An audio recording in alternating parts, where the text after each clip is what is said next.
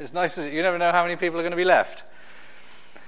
So, shall I just pray and uh, commit this time to the Lord?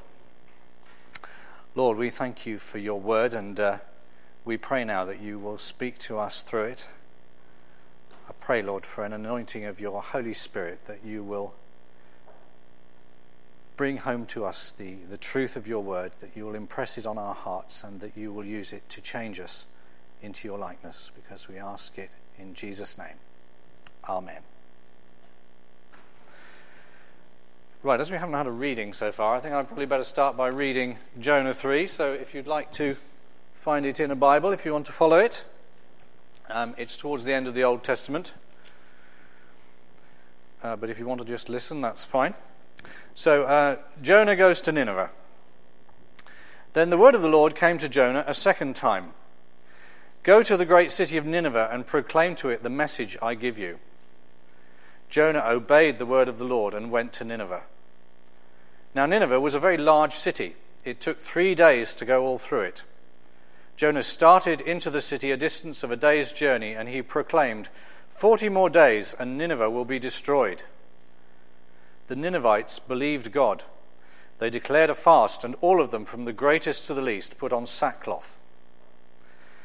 When the news reached the king of Nineveh, he rose from his throne, took off his royal robes, covered himself with sackcloth, and sat down in the dust. Then he issued a proclamation in Nineveh By the decree of the king and his nobles, do not let any man or beast, herd or flock taste anything. Do not let them eat or drink, but let man and beast be covered with sackcloth. Let everyone call urgently on God. Let them give up their evil ways and their violence. Who knows? God may yet relent and with compassion turn from his fierce anger so that we will not perish. When God saw what they did and how they turned from their evil ways, he had compassion and did not bring upon them the destruction he had threatened. The format for this morning, if you haven't been before, uh, I'll talk for probably about 20 minutes or so, and then we'll just have a, a short time after that, uh, a, a period of silence and reflection where we can think about what we've heard, and then there'll be a, a, time for questions. So if, you, if a question pops into your mind during, during the talk, uh, please make a mental note of it, and uh, it'll be a chance to discuss those at the end. Well, we had a few days' uh, holiday in South Wales a few weeks ago and got back in time, uh, just to, in time to catch Martin's first talk on Jonah. So uh, I feel I have a certain affinity with Jonah as I, I have had some experience of spending time in Wales. I thought I'd get that one out of the way early on. um, and this morning we come to Jonah chapter 3. And uh, in case you've been away on holiday and missed either or both of the previous Sundays, I thought it'd be worth having just a brief recap of the story so far.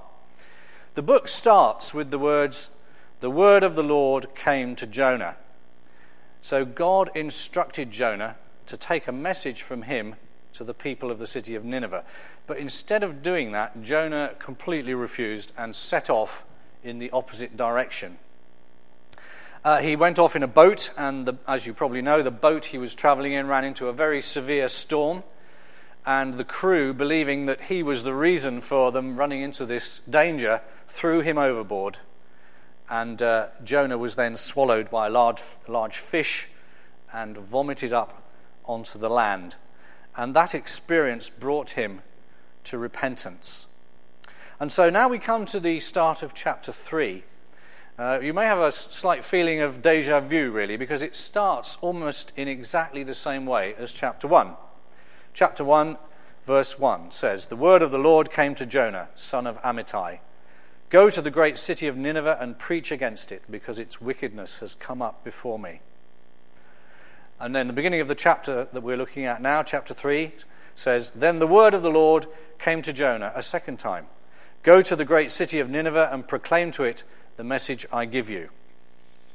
So we've kind of come round full circle, really, and Jonah is back where he started, receiving the same command from God, but this time he obeys. And what happens next, I think, is quite remarkable. Um, we're told in verse 3 that Nineveh was a very large city. Uh, according to my Bible dictionary, I looked it up, the inner wall of the city was almost eight miles in circumference. And in chapter 4 of Jonah, we're told that the population was somewhere around 120,000. Uh, my Bible dictionary also suggests that uh, when in verse 3 we're told that it took three days to, to journey across Nineveh, it was probably referring to sort of Greater Nineveh. There was a, an administrative district, I suppose a bit like Greater London and, you know, Central London. Uh, and that was probably 30 or 60 miles across, something of that sort of size. But we know that it was a very wicked and godless place. We're not told any details, but I think it would be reasonable to assume that uh, those people who were in power were corrupt that they were abusing their wealth and influence, they were exploiting the poor, denying them justice, and that there was widespread crime and violence. That's actually mentioned in chapter 3, and probably sexual immorality. These are the sort of things that are usually meant when the Bible talks about wickedness. And God tells Jonah to go to this city and tell them that because they've disobeyed him, they are going to face judgment. And you can imagine what the likely reaction might have been.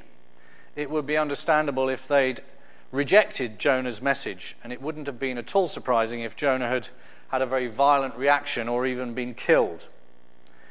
But in fact, what happens is that the people of Nineveh accept Jonah's message and they repent, they change their ways. The Ninevites believed God they declared a fast, and all of them, from the greatest to the least, put on sackcloth. And the next verse tells us that even the king himself also turned to God. I think Jonah must probably rank as one of the most successful project, prophets of all time. You know, Jesus said to the people of his time, He said, Oh, Jerusalem, Jerusalem, you who kill the prophets and stone those sent to you. And he described an experience which was quite common for, for God's prophets to, to receive opposition and violence, even death. But Jonah has tremendous success. He brings this really severe and unpalatable message to a crowd of godless people, and they respond in mass repentance. This, this major revival breaks out in Nineveh. As for any prophet, I suppose this was a really gold medal performance. Uh, certainly a personal best for Jonah, I think. And that, in essence, really is the story of chapter 3. Jonah obeys God, he goes to Nineveh and preaches to them, and they respond by turning to God. Now, that's a very simple summary of, of what happened, and it seems relatively straightforward, doesn't it? Um, there's not a lot of kind of complicated theology in it as there is in, say, some of Paul's letters. And I think it would be tempting to say, right, well, we've understood that bit of the story, we'll go on to chapter 4. But when we read the narrative parts of the Bible, you know, the parts that just describe what happened, it's always good to ask ourselves what we can learn from them. You know, what does the story tell us, for instance, about God or about ourselves? And it's good for us to learn, I think, how to look at the Bible and how to understand it. And one thing I've found very helpful in getting to grips with a, a passage in the Bible is to ask a couple of questions. And one is uh, how would we sum up the passage in just a couple of sentences? And also, is there a key phrase or a key verse in the passage which just seems to sum it up? As, as a preacher, I often imagine that um, at the end of the, the service, there's a woman outside the door with a clipboard who's interviewing people on the way out and, and says, says to them, um, Can you tell me what the sermon was about? And as a preacher, my, my objective really is, is to do my job to, to the point where you can all give a sensible answer to that question. I've certainly been to some churches, and if somebody had asked me what the sermon was about, I'd have to say, Well, I hadn't a clue. I didn't really see what it was about at all.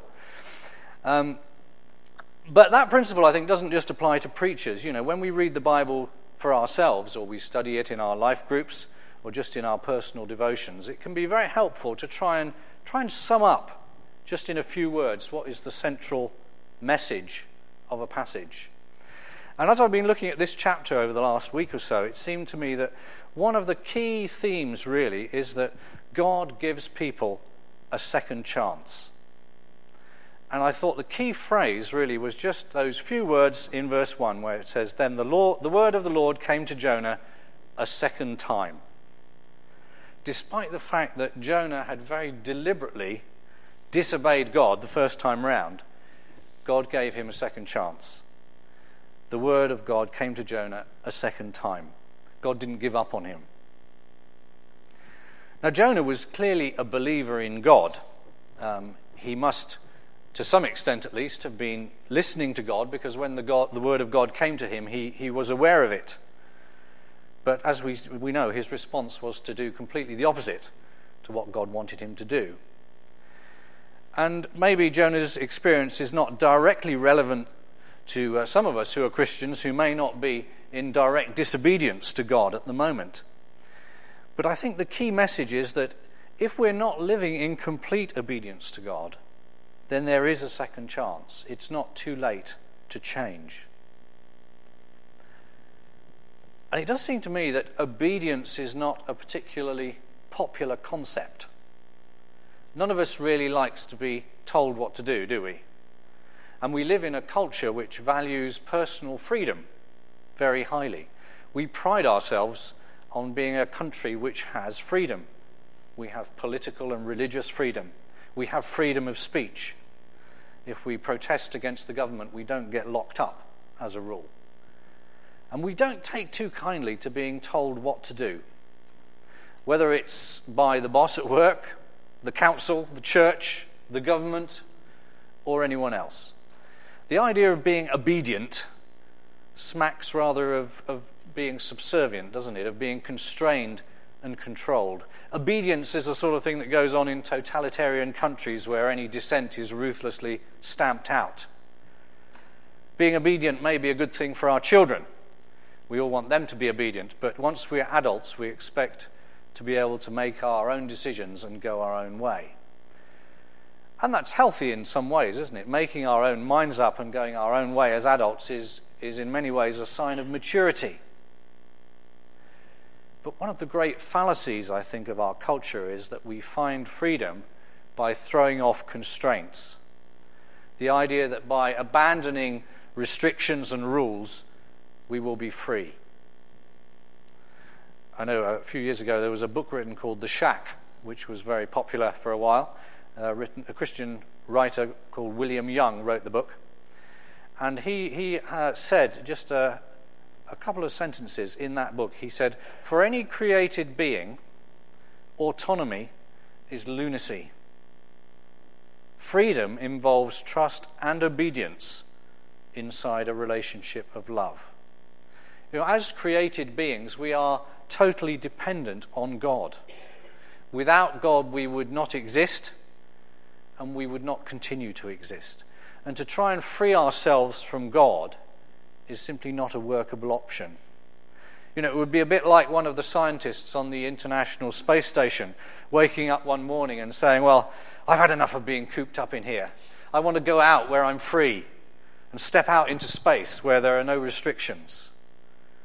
But of course, stepping outside into the freedom of space is not freedom at all, is it?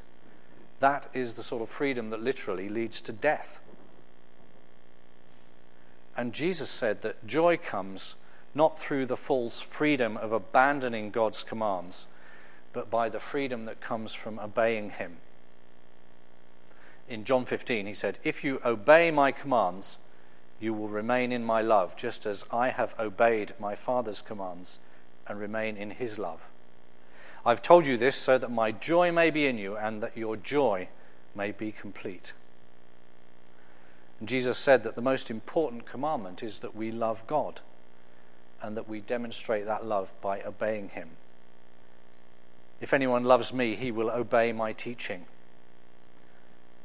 And in his great commission to the church, he said, Go and make disciples of all nations, baptizing them in the name of the Father and the Son and the Holy Spirit, and teaching them to obey everything I've commanded you.